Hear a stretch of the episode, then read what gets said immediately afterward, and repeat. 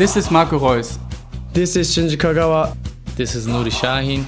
Hello, this is Jaden Sancho. And you're listening to the Yellow Wall Podcast. Come on, hear it for me. Hear it for me. Hear it for me. Hear it for me. Hear it for me. Hear it for me. Hear it for me. Hear it for me. Hear it for me. Hear it for me.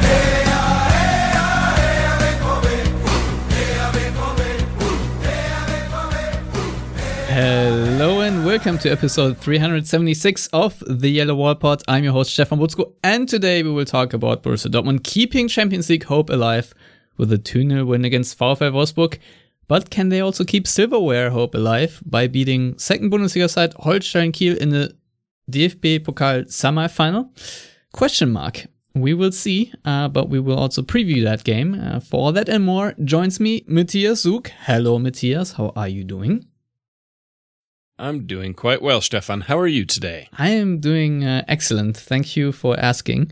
And I'm even more excited because we're recording this at 6 p.m. Eastern time, which means it's midnight in Germany, which means we're getting Lars Polmann after dark. Hello, Lars. How are you doing?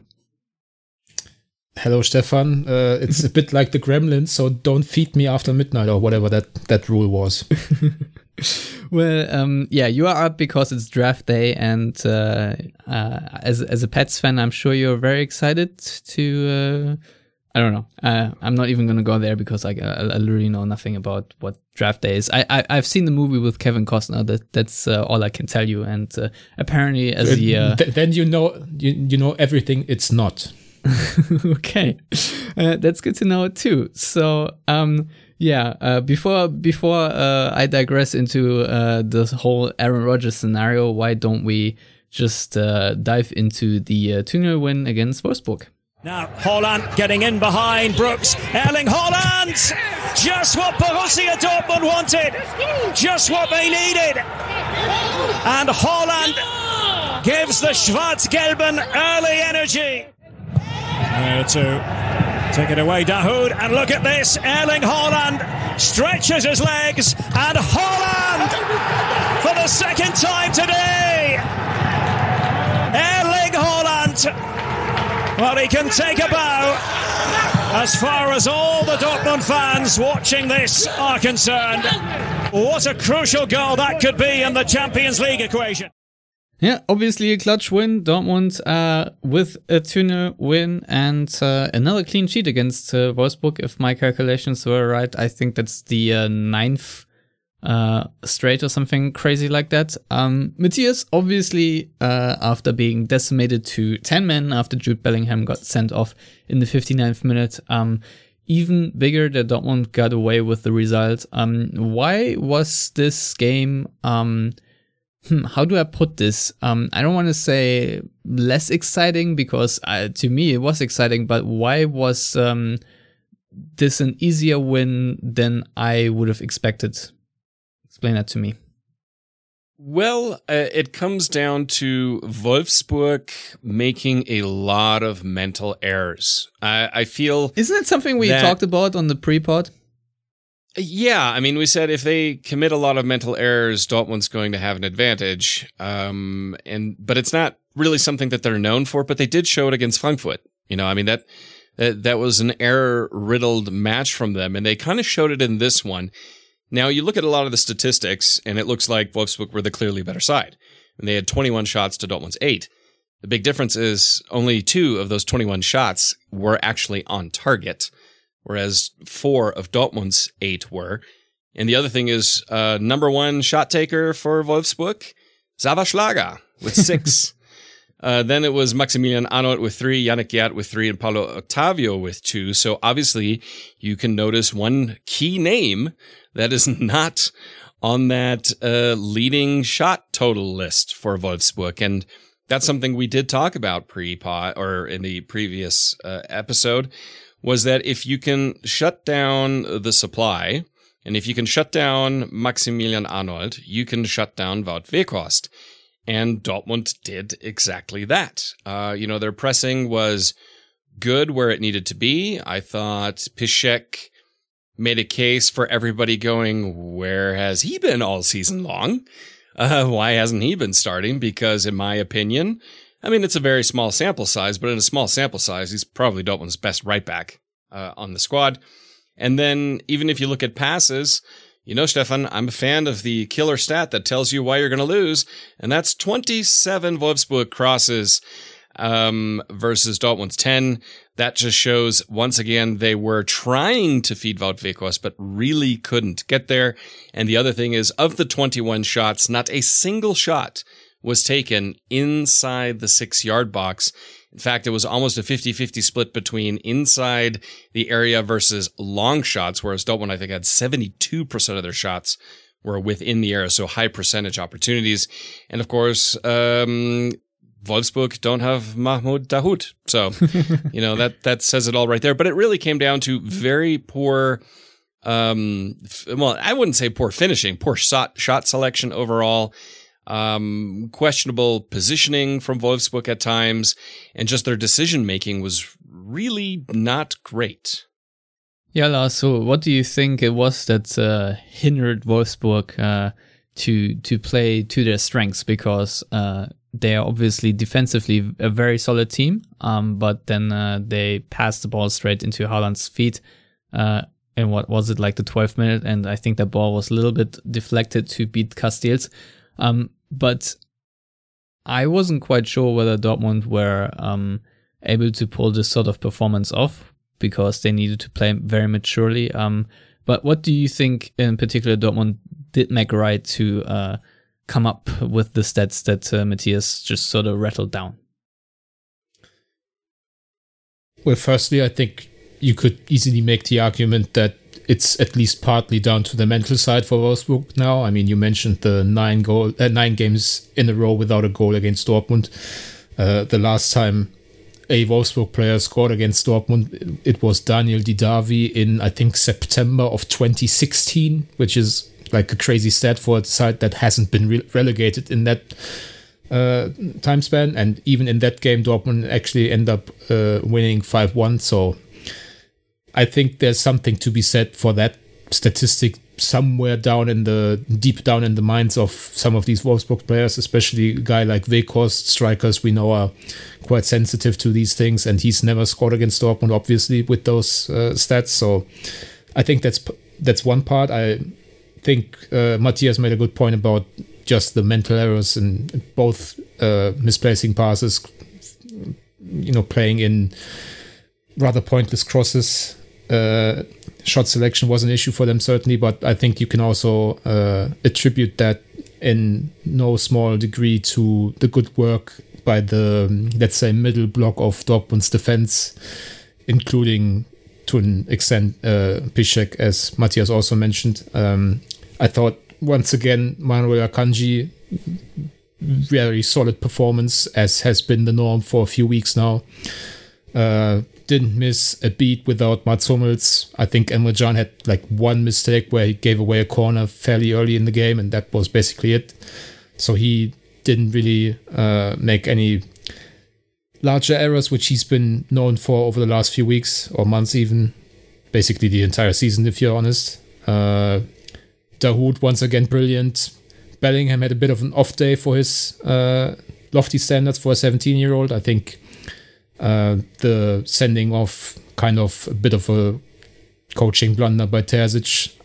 I guess he wanted to keep him on because of the 5th booking anyways, because he's going to get some rest fairly soon. But I think that was pretty obvious opportunity to make a halftime substitution. But in the end, I think you could once again argue, which is this kind of age-old debate, that going down to 10 men maybe didn't help Dortmund necessarily in their performance, but it certainly didn't help Wolfsburg to have more possession against 10 men in numerous advantage. So ultimately, like, especially during the game, the German commentator anyway, I don't know obviously about the US or UK commentary, but the German commentator was going on and on about how Wolfsburg were playing well enough to earn a result. And I mean, as Matthias pointed out, they basically had no chances whatsoever. I mean, Paulo Otavio's snatched at that early volley-ish. I mean, that's why he's a left back and not an attacking player. And from then on, I think it was one of the more comfortable days in the office for Marvin Hitz. So I would say very much a mature performance by Dortmund, as at least as much as Wolfsburg just didn't have a great day. And to be honest, Wolfsburg's great day seemed to have run out a bit, because if you look at their performance against Bayern, was okay, but Kuhn Castells, who's a really solid goalkeeper, basically made two huge errors in that game. You already mentioned the Frankfurt game, so feels a bit like they are bullying up on smaller sides these days, but all the big games seem to go against them, and that's how they went from an 11-point advantage over Dortmund just like a month ago to 2 points, and it looking perhaps more likely than not that Dortmund might be able to get past them. Yeah. I think I did make a joke about toothless wolves, also because I think Weghorst lost a tooth, or no, it was Brooks, I think, in a challenge with Meunier or something like that. Yeah, what? Obviously, this is going to be the most revisionist take I'll give now, but I think that the sending off of Bellingham in a weird way did help Dortmund, because I think it sort of sharpened their minds that every player had to give a bit more to make up for that, to compensate for the lost man. And I think that actually did help Dortmund, and especially in the way they played, because they could sit on that 1-0 lead, and I think they were quite comfortable for Wolfsburg to sort of try to attack and not really find many ways to really threaten Dortmund. And obviously that pass by Dahoud, which is outrageous. That's it's a dime if you have ever seen one. And if you have a player like Haaland, who then has the legs to convert that into a goal, that's even better. I felt like maybe this is sort of the moment where the equalizer is coming, but nope. It was Dortmund making it 2-0, and then I was rather confident that they would actually see it through. Matthias, I think today is the first day where it really hit me that I actually felt a sense of sadness that, yes, Lukas Piszczek is actually going to leave Borussia Dortmund, as he was, I think, quoted somewhere about talking about his next club in Poland, which is, I think, some lower division team where he will just, goof around a little bit, I guess. But I think having him back in the team really is a big boost for Dortmund, just like Sancho is on the other end, because he is very intelligent and knows when to step on the ball a little bit. I think he, even from the right back position, sometimes dictated Dortmund's rhythm a little bit and helped them not to run into every, or attempt a counterattack out of every turnover. I think that really helped, and obviously he was not error prone in all the minutes we have seen him play, obviously in his career and in the Dortmund shirt. He has been error prone from time to time, but right now he is doing really well. Do you think this is down to Terzic sort of doing a lot of things by trial and error, where he sort of burned through Meunier and Moray, because I think he wasn't too happy with Moray either, because he gave away a couple of situations that Terzic wasn't happy with, if I remember correctly from his news conferences. So what do you make of this late return to the season of Lukas Piszczek? Yeah, I think it can be attributed to, well, let's try this, because obviously Lukas Piszczek, over the last 18 months prior to this short match run, even under Lucien Favre, really didn't get a look in anymore. I mean, there was always somebody else. I mean, before it was Hakimi, and then maybe he slotted in as the third center back in a back three. But other than that, he really wasn't looked at anymore as a reliable right back, for obvious reasons, his age and his pace and stuff like that. But what was shown with versus Moray and Meunier is just that Piszczek, and both of those players are not speed demons. I mean, that's the one thing. It's not like you're talking about Hakimi. I mean, I don't think, yes, probably Piszczek would lose a foot race against Meunier or Moray, but I'm not even 100% sure if that's the case. So if you're pretty close on pace, that's where the maturity, the positioning, honestly, the crossing, because, yeah, The other ones are not necessarily the greatest crossers, even though Meunier is not that bad. Moray, that's an area of the game he still needs to work on. And I think given the situation, given the importance of these matches, to have someone with his experience, his obvious ability still, and leadership qualities, especially when you're missing a Mats Hummels in the back four, can only benefit the team. And yeah, I think Terzic is like, okay, let's try him versus throwing Emre Can there, which obviously wasn't an option here with, the lack of players in central defense. And so I'm glad he did it. And I'm really happy it worked out because obviously Lukas Piszczek is forever a Borussia Dortmund legend. Yeah, Lars, if you want to chime in on Piszczek being back, be my guest, because I feel like it would be unbecoming as a host to not ask you. Well, first of all, Piszczek is actually setting a Bundesliga all-time record, apparently. I mean, it's not like I fact-checked these things, but I think it was Opta tweeting out that he, having won all 9 Bundesliga games he was involved in this season, that's apparently a Bundesliga record.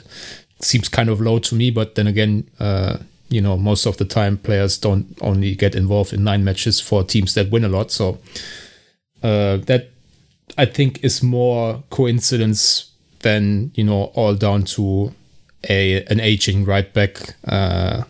Obviously, he's playing well right now. Terzic actually said today in the press conference that Piszczek had a number of physical issues, so maybe he wanted to bring him into the team a bit earlier than he was able to ultimately. I do think having a lot of downtime, if you like, this season probably helped keep Piszczek's legs fresh for this end part of the season. Personally, I think I'm a lot higher on Matteo Morey than most people seem to be, which, is fair enough. He still makes a lot of mistakes, but I definitely see the potential. And I think pretty much everyone is also in agreement that Thomas Meunier is not the answer. So to me, it would have been nice to see or good to gauge whether Piszczek would have had this kind of impact earlier in the season, but apparently that wasn't really an option. Still thinking that, he won't be able to play 270 more Bundesliga minutes plus, if that so happens, 180 or more minutes in the cup. So you are still likely to see, I guess now Meunier is a bit ahead of Morey again. I mean, at least he came off the bench a few times. Maybe that's down just to size and his, in theory anyway, ability in the air. I mean, the only aerial duel I can remember is where he made John Brooks lose a teeth, as you said. But still, Piszczek, definitely Dortmund legend. But I think people are a bit going a bit out of order by demanding basically that Dortmund sign into another contract extension. I think knowing that this is the end maybe pushes him to heights that perhaps he wouldn't be able to accomplish if he was still a major part of the squad. Yeah, also maybe we're not used to seeing this sort of baseline that he can give, considering Thomas Meunier has been quite atrocious and Morey. And I agree with you. I totally also see the potential, but there's also some inconsistency, obviously. And Piszczek, obviously, it's only a small sample size, and I don't want to jinx him because he has made some boneheaded passes into midfield too in the past.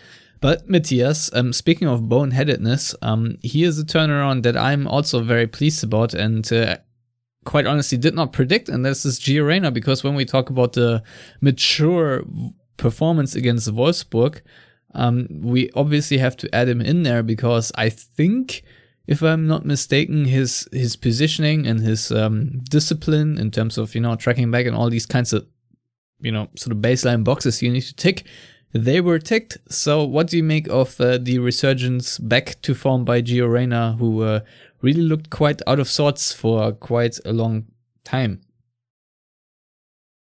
Well, I mean, I'm not quite ready to say he's back. because still a kid, and, you know, two matches a season not make.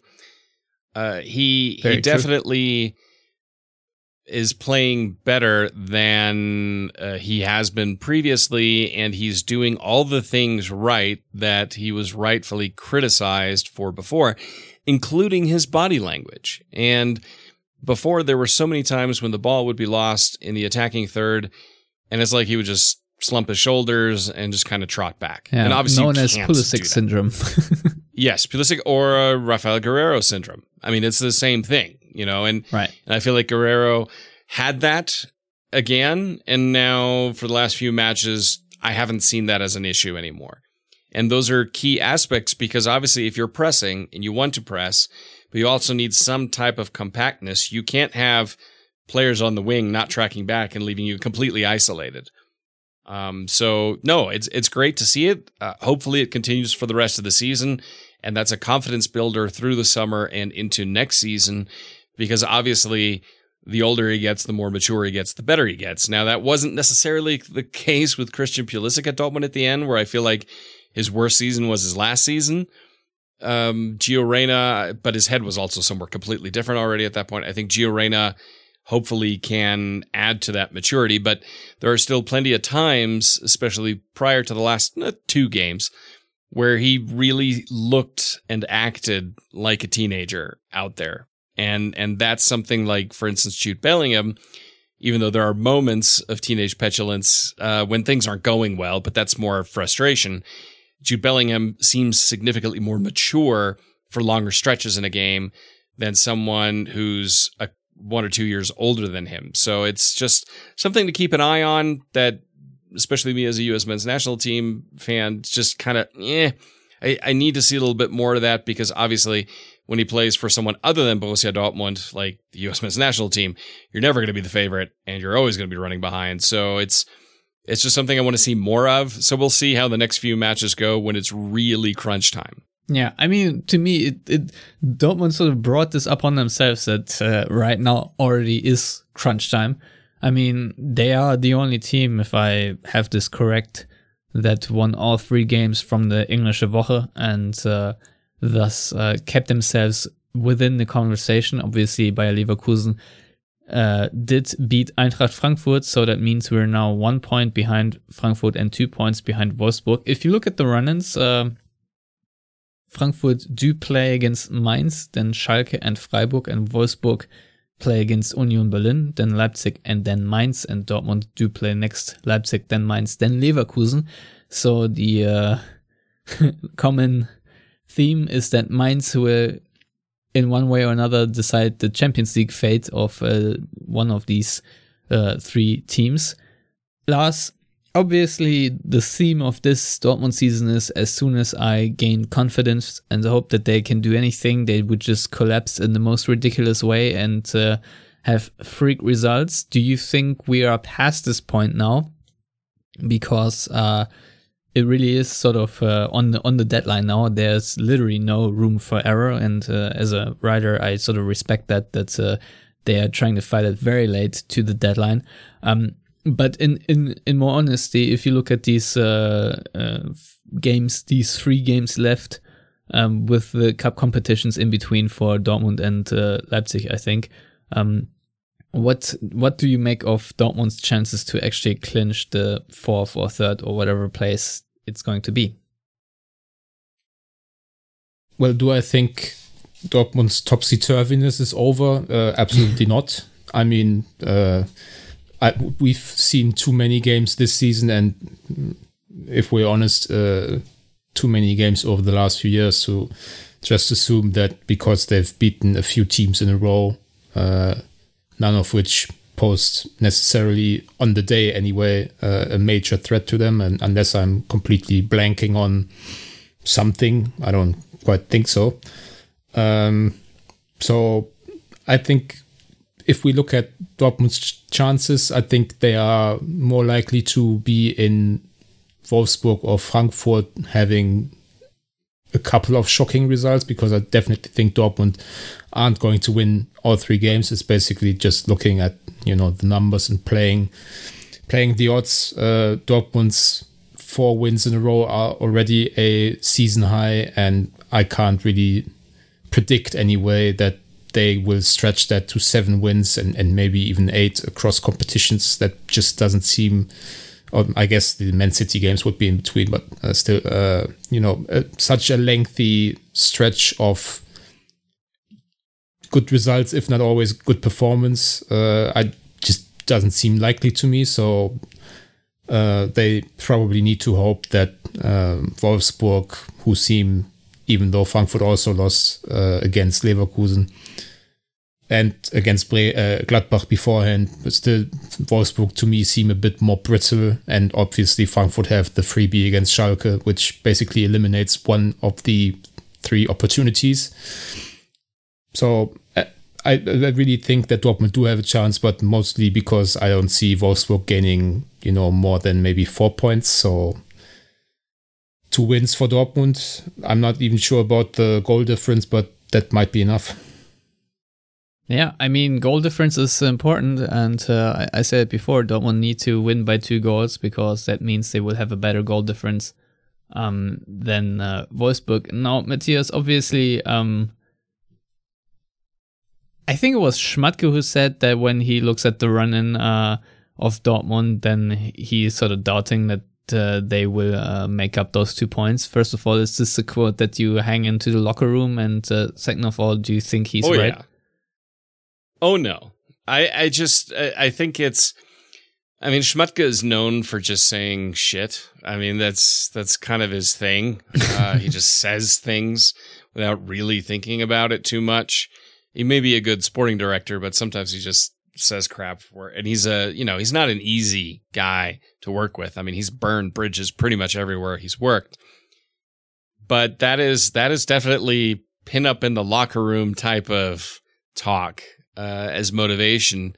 And then, it does add some pressure on Wolfsburg's coaching staff and players. We're like, okay, don't screw this up. And if you look at the run-in, of course, theoretically, Dortmund have the harder schedule. Okay. But, you never know what Leverkusen's going to be. I mean, they're always good for conceding 3 just as much as they're good for scoring 5. Well, if you want to play Leverkusen, it's on the final match day, because that's how you know that's usually where they mess up. Correct, because odds are by then it'll be locked in that they're in the Europa League, or they're in the Europa Conference League? Europa League? I don't even know what 6th place is anymore these days. Either way, they're 6th. Because they probably won't be caught from below. Well, who knows? They might have to play Dortmund for 5th place. So it can all happen. No, but I just don't see that happening. I think the buffer between Dortmund and Leverkusen is big enough that there's not going to be much left for them to play at that point, but possibly everything for Dortmund.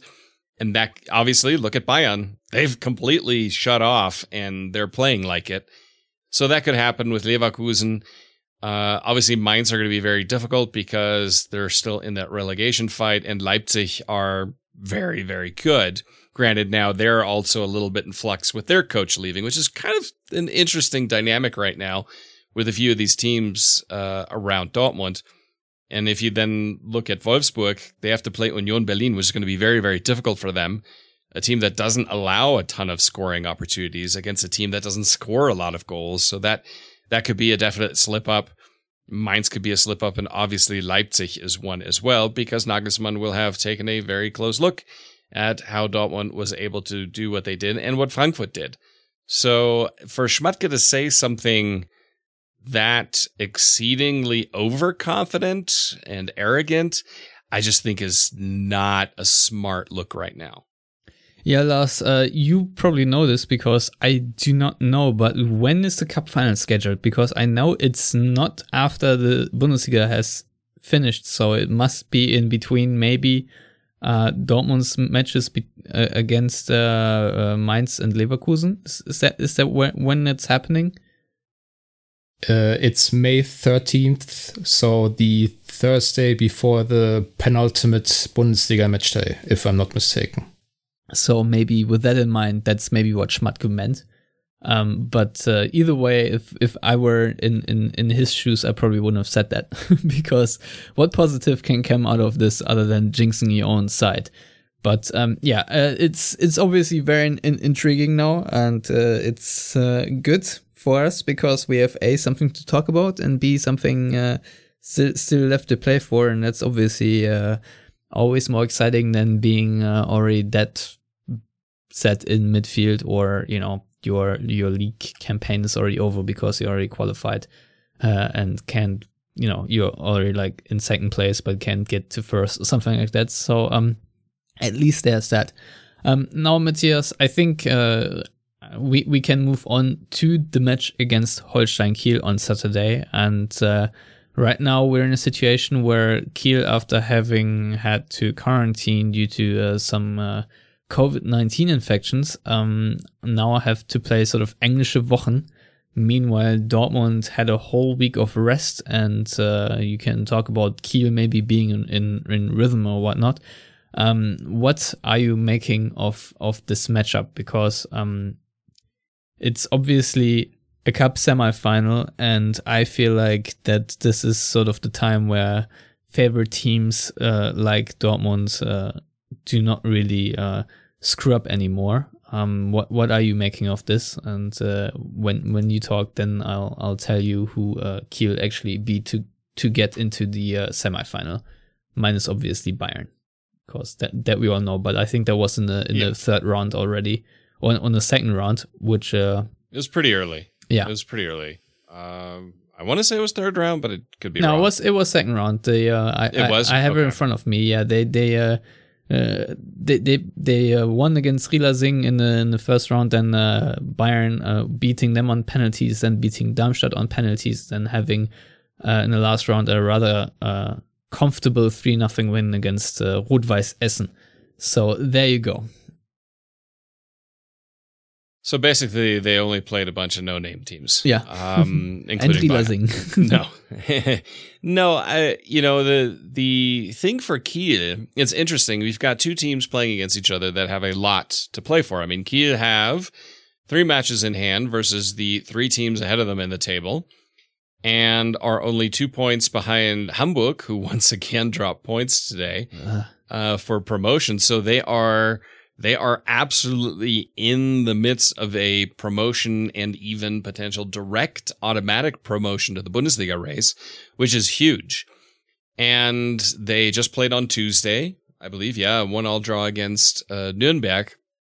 So, you know, they're going to be a little bit more tired. You could almost say that. Let's try to talk this.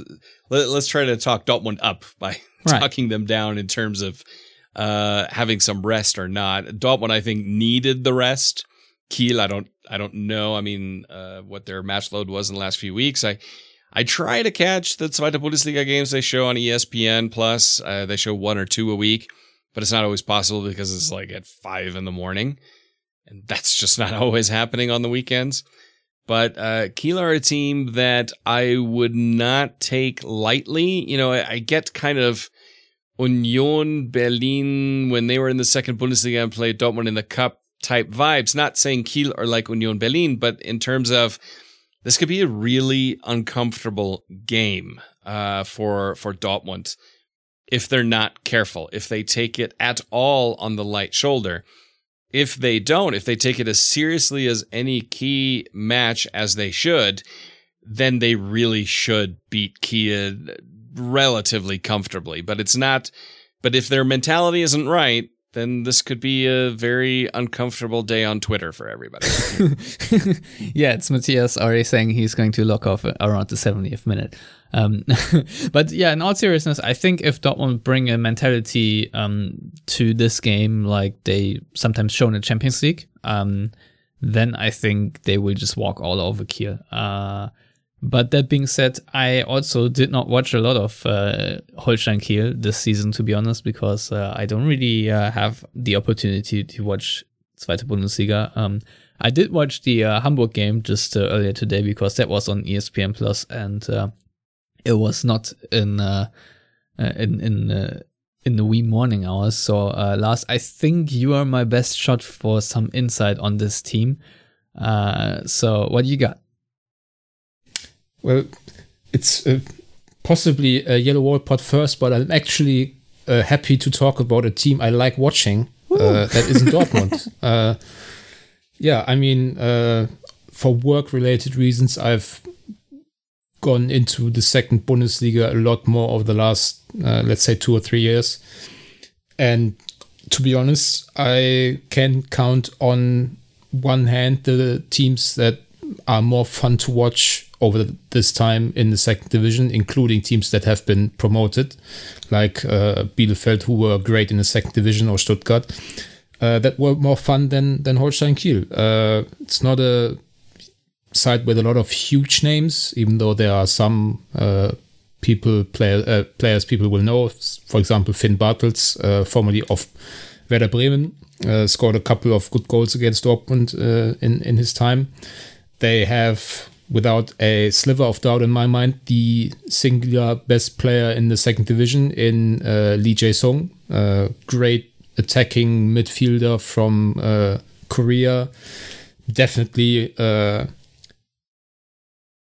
undermatched, if you like, in the second division. I mean, he could literally start for anyone in the Bundesliga outside Dortmund, Bayern, and Leipzig, in my opinion. And maybe it's not a great stylistic fit, but that's the kind of quality he has. I mean, I can't stress enough how good he is and how ridiculous it is that he's playing in the second division. And there were rumors that he was going to sign for Hoffenheim, which wouldn't have been good enough for him, in my opinion. And those rumors apparently false, and he's looking more to cash in with a transfer to England. He's not the youngest player anymore. They churn out good coaches. People might know Tim Walter, who then had a failed spell at Stuttgart for his radical approach. His successor, Ole Werner, one of the youngest coaches in pro football in Germany. People might remember that I told Gladbach to sign him back when we had the Marco Rose emergency pot. That's how much I think of him. So I don't know that they are going to get promoted, because they've really been shafted quite a bit with this COVID situation. Obviously, Hamburg being shite obviously helps. So there's still hope, because I think Kiel definitely deserve it on balance of the last, let's say, 18 to 24 months. I think they have been the most interesting, most rewarding to watch side in the second division. All that praise being said, I don't really see how they trouble Dortmund too much. Unless, of course, Dortmund still shit the bed against a second division side, which we've seen in the cup so many times. You know, just think back to the almost debacle against Paderborn and Kiel. As people might deduce from my praise, is a much better side than Paderborn. Yeah, no, without a doubt. I mean, they do have a top scorer whose name is Alexander Mühling, and Lars, I've seen him float in and out of the starting lineup. Do you know why that is? That the guy who he's the penalty taker. Ah, okay, so that makes sense. Yeah. Okay, so otherwise, I think they don't have, they don't really have a great scoring striker. I mean, former Dortmund youth player Yannis Serra usually leads that line, and he's more of a,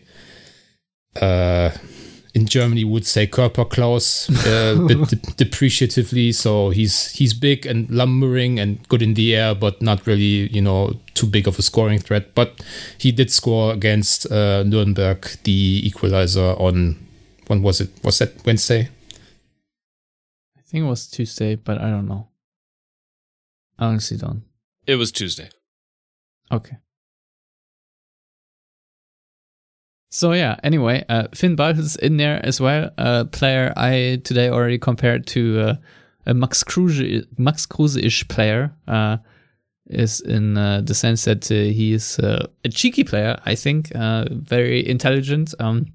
Obviously not the fastest player, but he makes a lot of good decisions. If you're comparing Finn Bartels to Max Kruse, the first thing that comes to my mind is how much of a pace advantage Bartels has, even at his age and after a lot of injuries. So I don't see how you would describe him as not being the fastest, because he's definitely miles faster than Max Kruse. Yes. But I was basically going for the footballing IQ, even though if I remember the Union Berlin game, Max Kruse was not really anywhere prominently seen, to be honest, against Dortmund. But I digress. I'm just saying that yes, he is faster than Max Kruse, yes, but my point is that he is a smart player, and that's good on Kiel, I guess. And the one player I do not want to see score is Fabian Reese, who is obviously a Schalke youth product, even though I think he was born in Kiel. Matthias, anything else you can contribute on the whole Kiel question, or do you just want to talk me through the Dortmund lineup and who you think will replace Dahoud, because he's obviously suspended for this game after picking up a double yellow against Gladbach in that 1-0 grind that was back in the quarterfinal, when all the heat was on Gladbach and Marco Rose and all that stuff. Well, if you're not going to play Dahoud, I think Bellingham's suspension is only for Bundesliga matches, right? Correct. It's not like so obviously, in the Premier League and DFA where these sort of intersect. Yeah, so obviously Bellingham's going to start. I think you could make a case for pairing up with Delaney. I mean, you're going to play a 4-3-3 midfield. I mean, you could even then drop Julian Brandt into that central midfield position if you're looking for a bit more of a creative outlet, because whether it's Bellingham or Delaney or John, I mean, they're not exactly the creators necessarily when it comes to passing. They don't compare to Dahoud. So maybe you put Bellingham in Brandt, maybe in that type of position to replace Dahoud as your more creative central midfielder. But I would definitely start Bellingham. I would ideally start Delaney in a three-man central midfield, then, it's kind of a toss-up. Do you want to play John in there, or do you want to play Brandt? Because, of course, Mats Hummels is back, so I reckon the back four is going to be the same, except Hummels is playing instead of Emre Can. And then in attacking, I would start with the same four players that played against Wolfsburg. So I'd play Reyna, Reus, Sancho, and Haaland. I mean, they've had a full week of rest, so you may as well put them out there. Yeah, I think this would also be my lineup. Lars, any tweaks you would make? Seems to me like this would be an opportunity to not stretch Lukasz Piszczek's legs too much. So I wouldn't be surprised if Morey or indeed Meunier got another chance at right back. And I mean, if we're talking about mentality being key, as to not letting Kiel believe that they have a real chance. I don't know that putting on Julian Brandt would be my first move.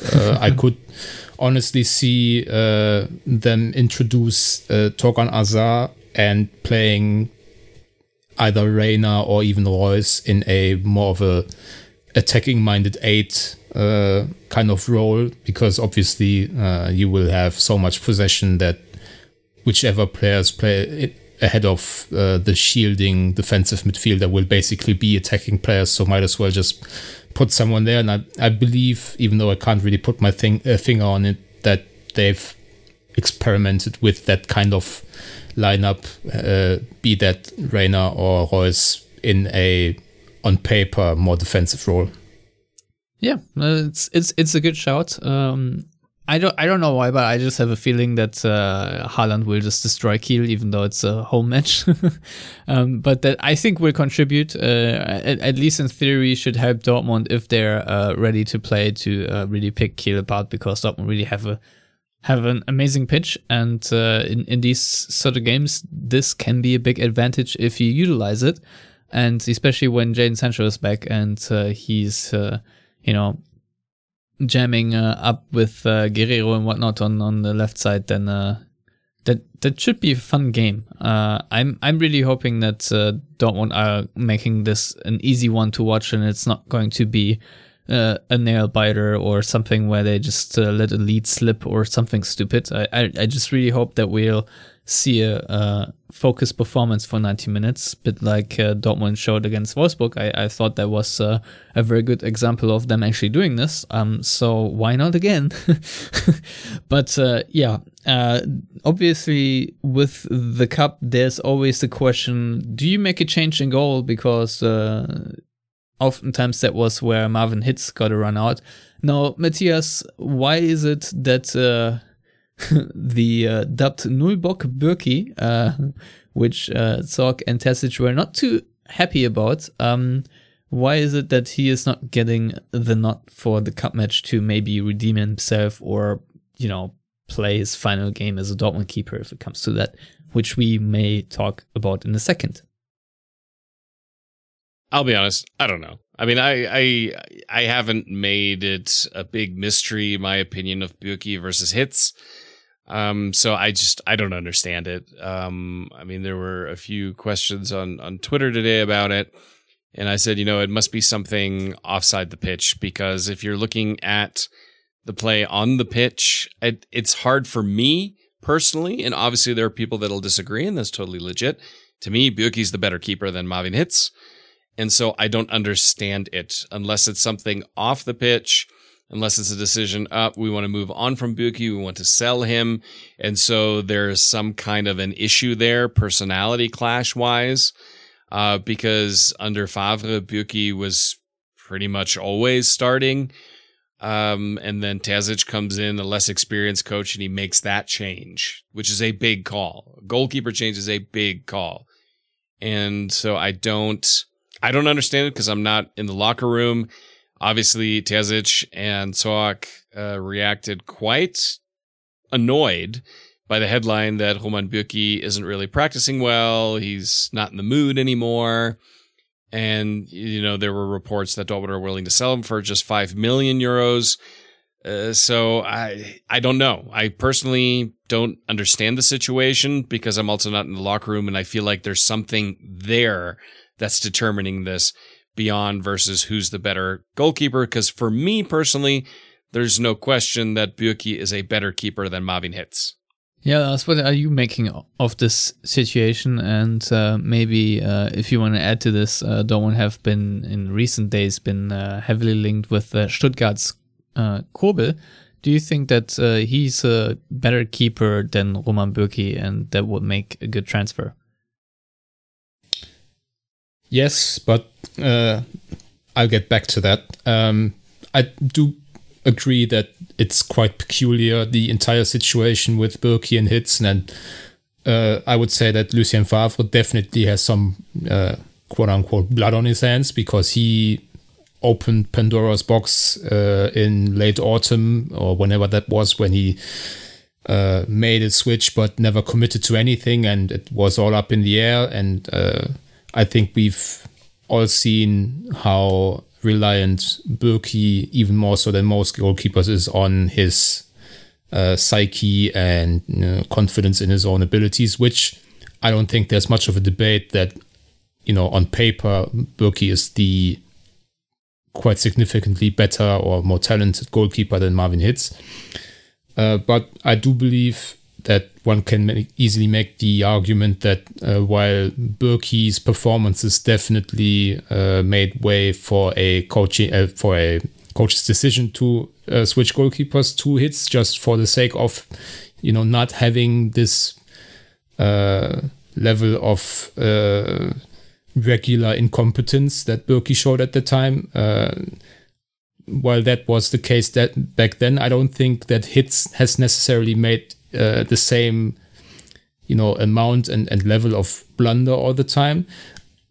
At the same time, I do believe that Hitz has made enough mistakes for Bürki to get a chance to win his spot back. But seeing that he hasn't, there's either something off the field, I can buy Matthias's theory, or he's just not practicing well. I mean, that's something that's at least in the realm of possibility, in my opinion. So I think what they like about Hitz is he's a bit more confident with the feet, and he's definitely a better communicator, which obviously we can now judge much better, seeing as sadly there's still no fans, and you can basically hear his every command, and you could hear Bürki's commands, which were fewer and far between. And I think that's also kind of a segue to what they would like in Kobel, because he's also better than Bürki with the ball at his feet.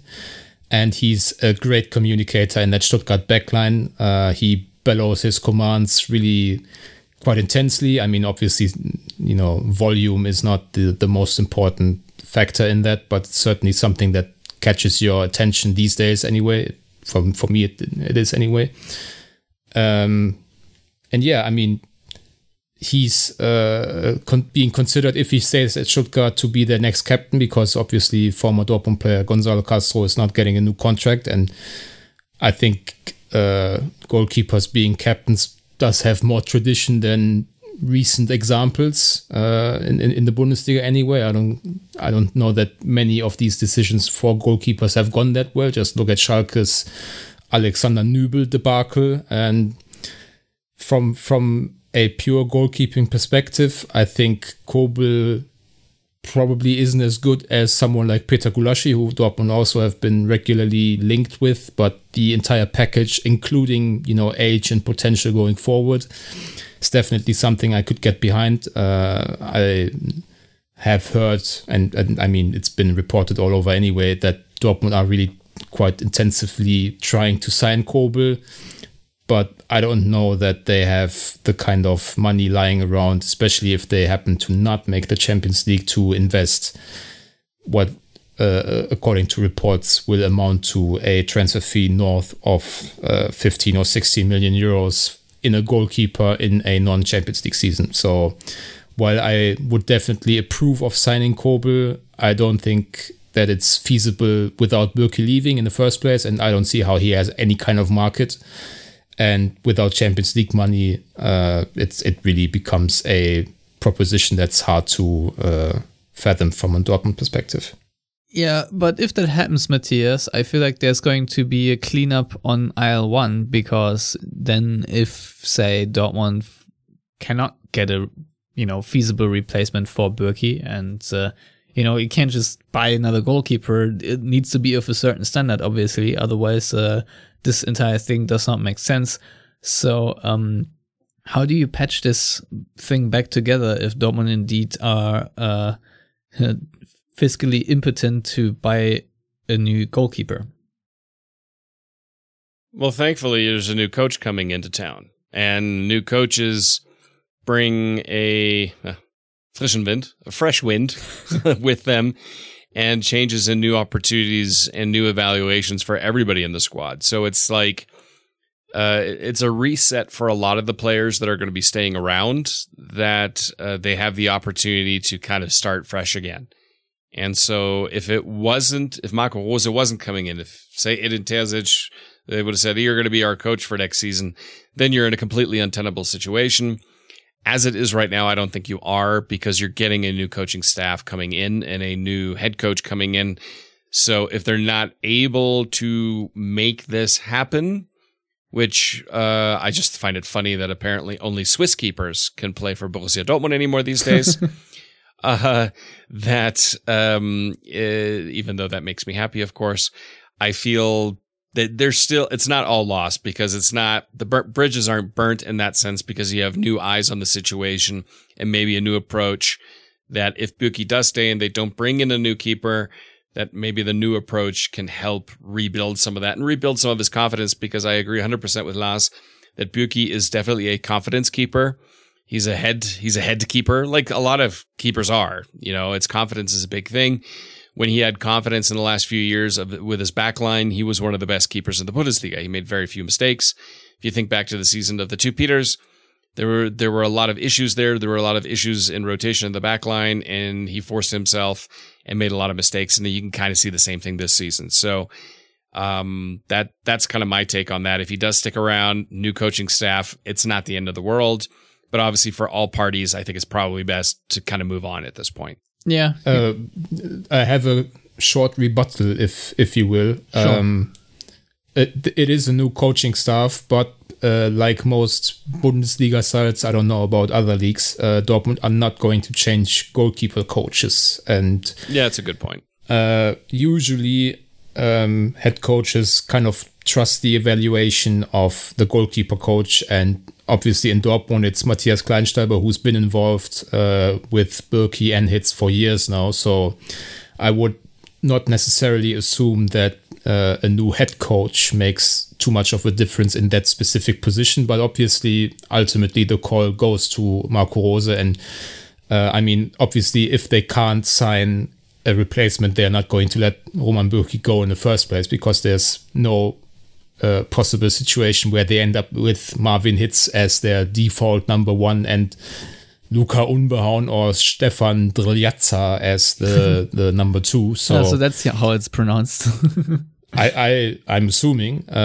So if that happens to be the case, then for sure Bürki is going to get a shot at winning back his job, but I think Matthias put it best that for all sides involved, it would be best if Bürki found another opportunity for himself and Dortmund got a fresh start. And if that's the case, then I think Kobel, as I said, from an age perspective also, potential and all that, makes the most sense out of the plethora of rumors that we've gotten over the last, I mean, what is it now, 6 months or so? Yeah, a million rumors. But yeah, if you hadn't said it, I would have said it myself. I feel like Dortmund maybe need a goalkeeper coach who has indoctrinated the art of leaving the line.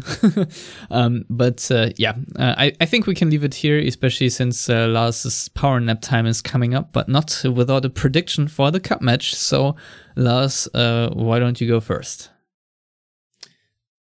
Since it's Dortmund against a second division side in this year's cup season, it's going to be a bit more of a nail-biter than you, Stefan, wanted, but ultimately it's going to be a 3-1 win for Dortmund, and I don't know, Berlin final shirts without fans in the stands would be kind of corny, right? Totally, but you have to make the best out of it. Matthias, what's your prediction? I'm going to go with the same goal difference, but a different score line. I think Dortmund are going to have another clean sheet and win this one 2-0. Okay. You kind of took the suspense out of it once you mentioned clean sheet, but fair enough, Matthias. My wife just texted me, quote, "I think I outdid myself with dinner tonight." So that's certainly my cue. So I'm predicting a 5-0 win, because how else am I going to jinx this if I'm going to maintain any influence? This is the only way I can. So that all being said, I thank you both for coming on. You can find Lars at Lars Polmann on Twitter. You can find Matthias at Matthias Zug on Twitter. You can find me at Stefan Butzko on Twitter, and all of us at Yellow Wall Pod on Twitter and Facebook. If you want to subscribe to the show, please do that via YouTube, iTunes, Stitcher, SoundCloud, Spotify, etc. And if you want to support us financially, please go to patreon.com/theyellowwall. And we shall be back with a preview of the Leipzig game, and obviously a review of how Dortmund moved to the German Cup final. Until then, as always, thank you for listening and goodbye.